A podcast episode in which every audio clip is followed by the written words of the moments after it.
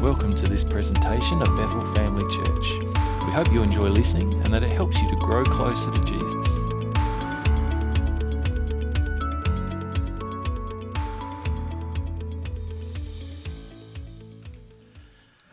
I want to talk this morning about Moses.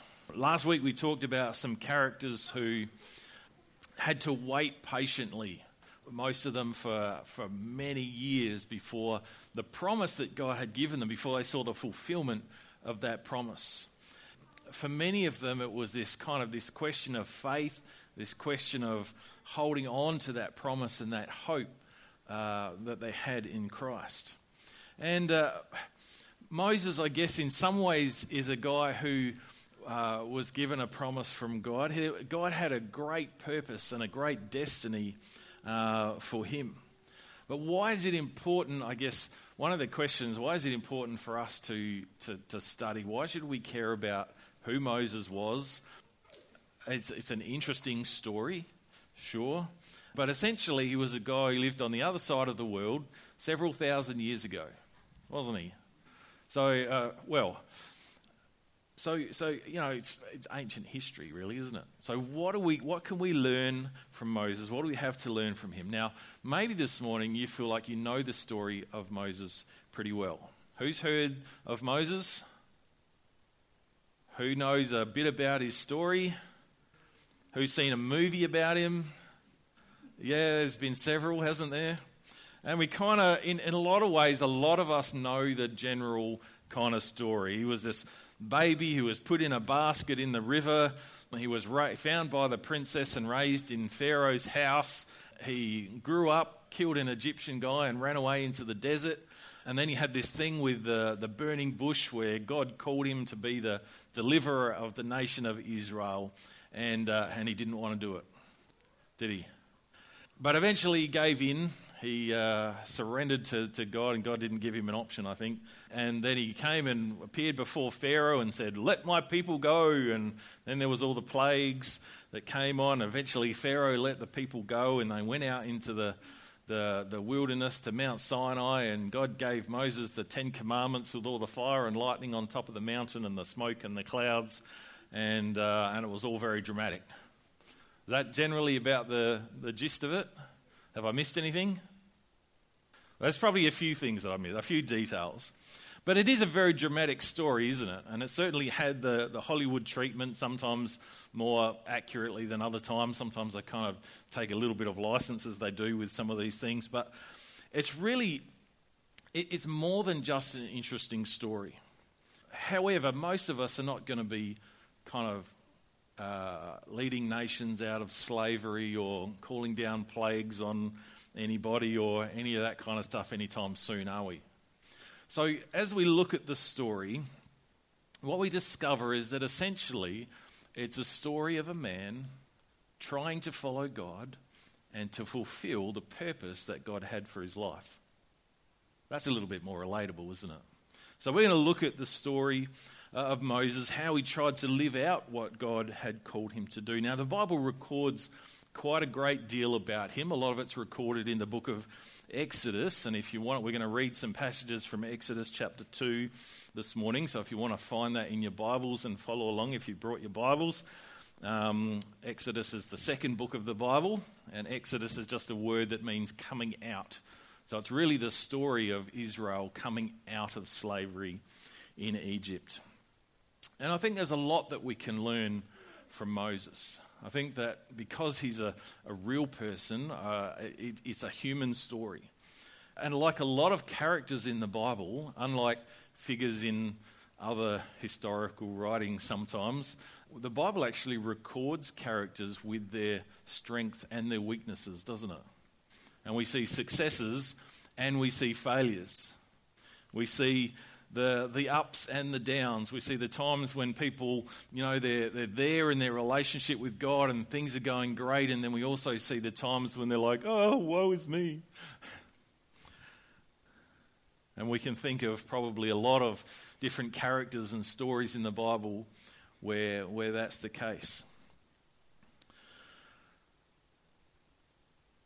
Have you ever, I, I think in some ways, uh, Moses was a, a character that's been quite significant to me through different periods of my life. And one of those periods was when God first really called me to be a pastor.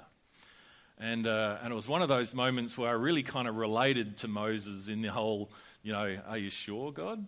Uh, me? Like, maybe you should choose somebody else. I'm sure that there are other people that are far more qualified. Just, just choose somebody else, all right? Please? Someone? Anyone? um, and I don't know if you've ever had a moment like that where there, there was something that you knew that you were supposed to do, but felt absolutely terrified by the idea of, of doing it. Maybe it was moving to another country where you didn't speak the language, or maybe it was taking on a, a new job or a new career, or maybe it was when you first had a baby or a child and you just, you know, you looked at this little thing and thought, this thing is that's completely dependent on me and I don't know what I'm doing. Uh, anybody relate to that? Yeah, I think there's a few of us have kind of had those moments, hasn't there? Uh, and so I kind of I, I, related, and God really drew me in in that moment when I was kind of like, I, I don't want to do this. I'm unqualified. I, I, I can't do it. It's too hard. I, am not. I don't have the skills. I don't have the qualifications. And God really brought me to this story of Moses at that moment, and, and encouraged me in it, and it really reminded me that it was more about God than it was about me. Because God uses flawed and imperfect and unqualified people all the time, doesn't He? But God has a plan. Somebody described the life of Moses or described Moses as a guy who spent his first 40 years thinking he was somebody, his next 40 years discovering that he was a nobody, and his last 40 years learning what God can do with a nobody. So let's, let's have a bit of a look at the story of Moses. Let's have a look at Exodus chapter 2 and read a little bit about the beginning of the story of Moses. About this time, a man and woman from the tribe of Levi got married. The woman became pregnant and gave birth to a son. She saw that he was a special baby, like not any other parents have ever thought that before, have they? No. She saw that he was a special baby and kept him hidden for three months. But when she could no longer hide him, she got a basket made of papyrus reeds and waterproofed it with tar and pitch. Now, it's important to remember that oh, if, if, if, go back and read chapter 1 during the week, I didn't have time to read this morning, but that the Hebrew people were in slavery in Egypt. Pharaoh had decreed that because there was too many of them, that any baby boy who was born should be instantly put to death. And so this is what we're coming in. This is why she needed to hide him away and protect him and keep him quiet for three months. When she could no longer hide him, she got a basket made of papyrus reeds and waterproofed it with tar and pitch. She put the baby in the basket and laid it among the reeds along the bank of the Nile River. The baby's sister then stood at a distance, watching to see what would happen to him. Now, if you've seen the Prince of Egypt movie, they painted a little bit of a different picture about putting the baby in the river, didn't they? And, and there was kind of like this, this really dramatic kind of scene, and the music was loud, and she kind of pushed the baby out into the middle of the Nile, and it was kind of floating along and nearly being eaten by hippos and crocodiles and swamped by boats floating down the river and all this kind of stuff. But we don't really see that when we actually read the Bible, do we? Who would have thought Hollywood would get it wrong or make something more dramatic? It says, Soon Pharaoh's daughter came down to bathe in the river, and her attendants walked along the riverbank. When the princess saw the basket among the reeds, she sent her maid to get it for her. When the princess opened it, she saw the baby. The little boy was crying, and she felt sorry for him. This must be one of the Hebrew children, she said. Then the baby's sister approached the princess. Should I go and find one of the Hebrew women to nurse the baby for you? She asked. Yes, do, the princess replied. So the girl went and called the baby's mother. Take this baby and nurse him for me, the princess told the baby's mother. I will pay you for your help. So the woman took her baby home and nursed him. Later, when the boy was older, his mother brought him back to Pharaoh's daughter, who adopted him as her own son. The princess named him Moses, for she explained, I lifted him out of the water. Now, there's a, a, lot to unpack in, in this, but there's just a few things that I want to kind of look at. Firstly, this is really a story about faith. This, this whole story of Moses was birthed in faith from the time that, that he was born. And his parents, they, uh, they, they saw something in him. We don't know exactly what. We don't know, um, you know, was he really that special? How can you tell if a baby's special or not?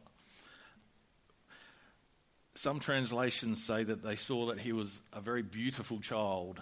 Now, remember that this, this was a book that was written by Moses, so, you know, I'm not sure exactly what that says, but, but I wonder if perhaps there was something that God had stirred in their heart, that it was more than just the, the love that every parent has when they see their baby, but if there was something that maybe God just, just prompted or stirred, whether He gave them some idea that, I mean, I'm sure that they didn't know exactly what was going to happen, but there was some sense perhaps in which God had showed them that He had a destiny.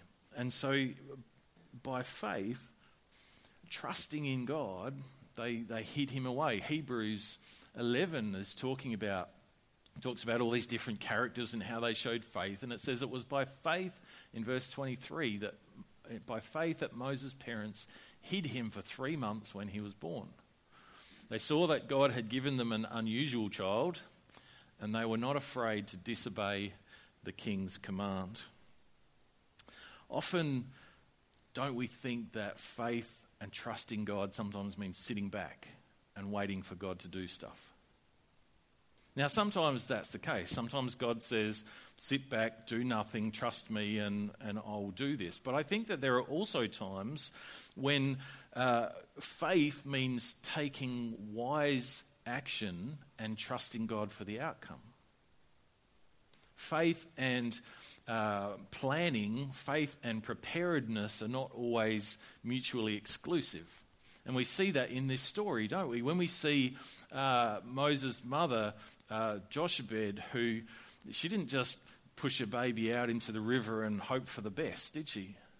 It says she, and I'm sure that she had planned this out quite carefully. She, she would have had a fair idea that the place where she put Moses in the reeds was where the princess came down. I'm, I'm, it's reasonable to assume that this was a, a, somewhat regular practice, maybe not every day, but a, a, kind of a regular thing, and, and that Moses' mother knew this. She put him in the reed. She, she would have prepped uh, Miriam, his sister, with what to say. She would have been a, a young girl then. And she would have, they would have practiced what to say when the princess comes down and all that kind of stuff. But there were also a lot of unknowns. It's not like this was just, you know, it all worked out the way that his mother planned. You know, God, God's hand was very clearly in this, but it's this, it's this faith of um, planning and preparedness and, and trying to make the right choices and trying to follow God's leading, but ultimately trusting God for the outcome. Jochebed had no idea um, how the princess was going to react to finding this baby, if it was the princess that found him, or if it was someone else that found him who happened to come along, or how the princess would react, or would she even come along at the right time, or, you know, there was all these kind of unknowns. But she did what she could, and she trusted God for the rest. And it was counted to her as faith.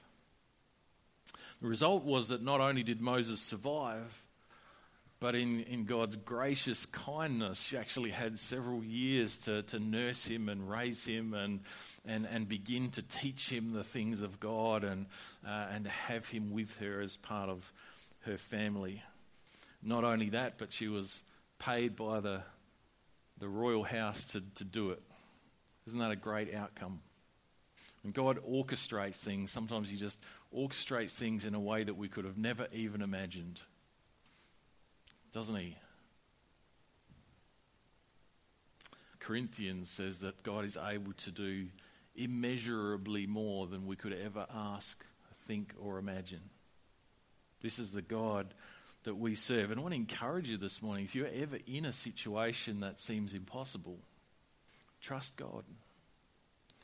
Seek Him, follow His directions, do the things that kind of seem uh, right, sit and wait when, it's, when He tells you to sit and wait, but uh, take action sometimes as well. It's okay to plan and, and things as well, as long as we're seeking God and listening to God in it. Now, yes, there are times when He does call us to endure suffering for a time, and things don't always turn out wonderfully and rosy for us in every situation. But God has a plan. And God is able to work things out for you that ultimately, in the end, will be for our good. That, and often we look back on things at times and we see God's hand at work and we go, wow, like God actually made that work out really well. Much better than things probably would have if I'd been in charge. Let's read on. Exodus uh, 2, verse 11. Many years later, when Moses had grown up, so he's now an adult, he went out to visit his own people, the Hebrews, and he saw how hard they were forced to work. During his visit, he saw an Egyptian beating one of his fellow Hebrews. After looking in all directions to make sure no one was watching, Moses killed the Egyptian and hid the body in the sand. The next day, when Moses went out to visit his people again, he saw two Hebrew men fighting. Why are you beating up your friend? Moses said to the one who had started the fight. The man replied, Who appointed you to be our prince and judge? Are you going to kill me like you killed that Egyptian yesterday? Then Moses was afraid, thinking, Everyone knows what I did. And sure enough, Pharaoh heard what had happened and he tried to kill Moses. But Moses fled from Pharaoh and went to live in the land of Midian. Now, Moses had been raised in Pharaoh's household. The scripture tells us that he'd been educated and trained uh, in all of the, the, the, wisdom and the learning of the Egyptian nation. It would have been an interesting life, I think. He would have had these early memories from his time in the land of Goshen with his parents and his brother and his sister. And then he would have been brought in and, and taken and kind of educated in language, in mathematics, in science, in, in war and, and battle strategy, and in literature, and, and all the kind of things. He would have been uh, tutored uh, as one of the, the royal household, prepared to be a ruler. Now, being ancient history, there's a little bit of uh, uncertainty around some of the. It, it's really hard to kind of pin down uh, and scholars often disagree or have different ideas about exactly when things occurred and exactly which pharaoh it was and all that kind of stuff. But there's a lot. Uh, there's a, a school of thought that says that the pharaoh who, or the, or the princess who pulled Moses out of the rushes actually became pharaoh at one point. You know, because sometimes the, the the daughters would do that. They would dress up as men so that they could actually rule as pharaoh. And she didn't have any other sons, so it, it is not unlike, not unreasonable to think that there's at least a possibility that Moses could have been being prepped, being groomed to be Pharaoh one day. And so it's, it's not so hard then to imagine how this guy kind of grows up with a very casual view about life and death. You know, Pharaoh, he would have seen any number of people criminals brought before Pharaoh, before judges sentenced to execution. He would have seen any number of slaves being beaten and tortured and, you know, and, and dying on the, the work sites. He would have seen death all around him. In the ancient world, life was quite cheap. And this was the environment that he grew up in as being a person who had, in many ways, had authority over life and death for a lot of people. And so it's no wonder that, in, that he grows up thinking that he's a somebody. All his life he's been told that he's special.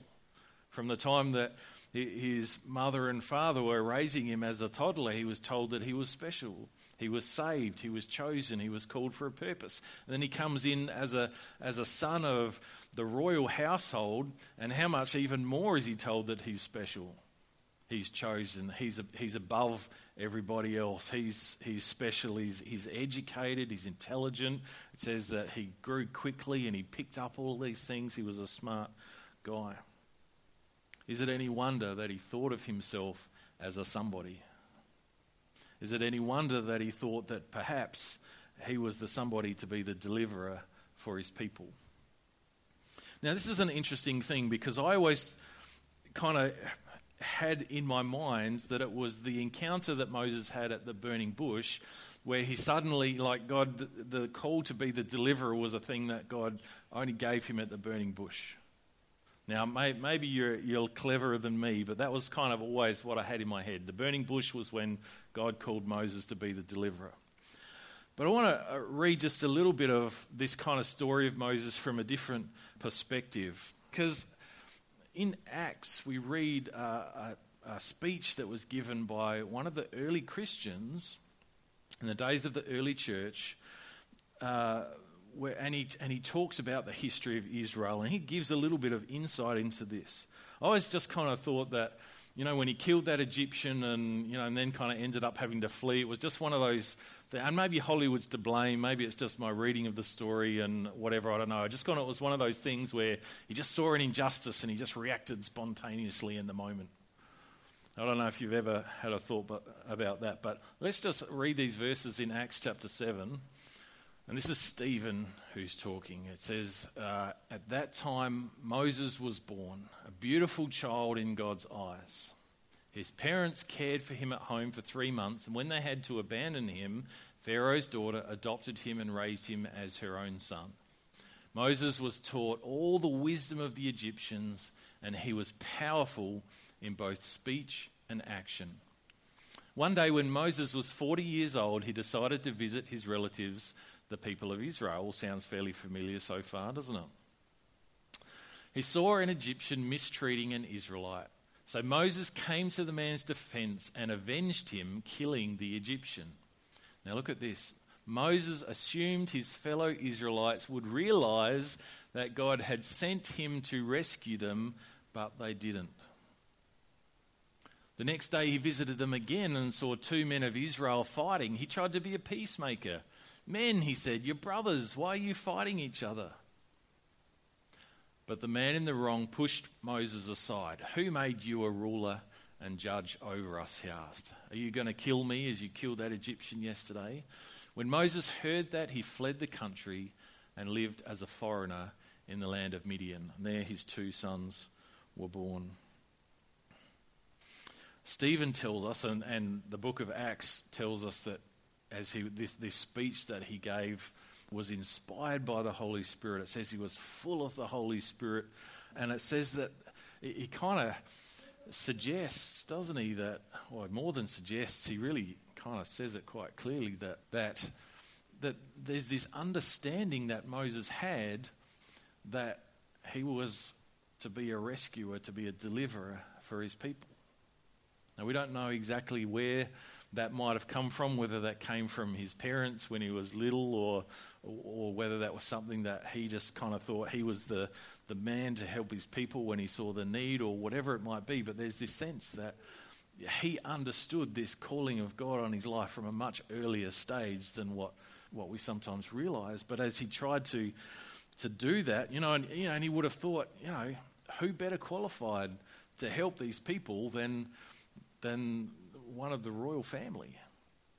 Somebody who was powerful in speech and in action, power, someone who had authority, someone who had clout, someone who was trained in combat and battle. Who was there that was better qualified than Moses to be the deliverer for the people?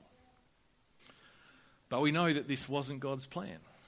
And, and here's the thing that God often has a plan for doing things in such a way that it can only be God. God loves to do things in ways that are impossible for anybody else to do. God doesn't, you know, he, he allows us to take part in things often, but if Moses had just kind of, you know, in, in human wisdom and in human strength, if he just organized and rallied the people and, and led a rebellion and they'd fought their way out, then who would have got the credit? Moses would have. Yeah, exactly. it's not a trick question, it's all right. If Moses had, you know, been the great leader and rallied the people, then Moses would have got the credit and not God. And then what happens for the people of Israel when Moses isn't around anymore? And when they're oppressed by somebody else and Moses isn't there anymore, then what do they do? They go looking for another hero. They go looking for another deliverer. They go looking for another man who's powerful in speech and action. And, you know, and, and they're always looking to people to solve their problems, but God didn't want that to be the case. God wanted to do this in a way that every single person in Egypt and in Israel would know that it was God who delivered his people that it was God who was watching out for his people, that it was God who was the protector of his people, because he is the one that is always with us, now and forever. He is the one who has power. Uh, and God has a plan for us. God has a plan for our lives, and it's a plan where He gets the glory. Where He gets the glory and not us. We don't get the glory for making great decisions and building and making something of ourselves. But in, in the story, as, as we follow and the unfolding of God's plan for us, and I want to encourage you that no matter what stage of life, if you're here this morning, then God's plan for you isn't done yet. You're still here. He's still got plans for you. But as we, as we follow that unfolding of God's plan, that it's a plan where God gets the glory, where God is uh, seen as our, our protector and our provider and our leader. God orchestrated events. God had a plan for Moses, and He's got a plan for you. God orchestrated events according to that plan in Moses' life. And God is orchestrating events in your life today. You may not know what that is. You might not see what he's doing. But like we sing, uh, we didn't sing it today, but we often sing even when we don't see it. By faith, we believe that God is working for us and for our good, and He's working on our behalf, and He's doing things that we can't see, and He's doing things in places where we have no control or authority, and He's working for us. Moses tried to do things in his strength because he thought he was somebody. He thought he was somebody special. And he had everything going for him, didn't he? He had every credential that the, the world at the time could offer. But here's the thing it, it isn't enough. It wasn't enough for Moses, it's not enough for us. There is no level of education that we can uh, earn that is enough there's no strength or skill or ability that we can gain that is going to be enough to make our life work, to fulfill the plan that God has for us. It wasn't enough for Moses. What did Moses need? Moses needed God. Moses needed God's miraculous power. He needed to learn to do things God's way. God is watching over us. God wants us to, to learn to do things His way. He wants us to understand that, that He might have great plans for our life to be significant and to mean something and to accomplish things in our life. But it's not because of our skills or our ability. It's not because we were better than somebody else and we earned the privilege or we deserved it, but it's because God chose us, because God loved us and because He wanted to do things through you and in your life. He wants you to know as you learn to do things His way and as you begin to see the outworking plan of God, He wants you to know that He is your deliverer, that He is your protector, that it's Jesus who freed us out of our slavery to sin, who delivered us and brought us into freedom and new life with Him. And He has an amazing plan in the future. We're going to explore this um, story of Moses a little bit more in the, the, the, weeks to come, but I want to leave it there this morning. I want to leave us with that. So let, let's pray together. Father, we thank you that you have a great plan for each one of us. Lord, that you are working in our lives just as much as just, just in the same way that you worked in Moses' life, in the same way that you did amazing things in his life and through him, you protected him, you, you provided for him, you watched over him. And Father, your word says that you do those same things for each one of us. Lord, that as we, we hide ourselves in you, that you are our protector and provider through Jesus Christ. And Father, we pray that just as Moses learned that he needed to do things your way, that he needed to do things in your strength and according to your plan, Lord, each one of us need to learn that same thing. We need to learn that uh, w- when we do things your way, God, they work so much better. As we do things your way, that we have your strength and your power available.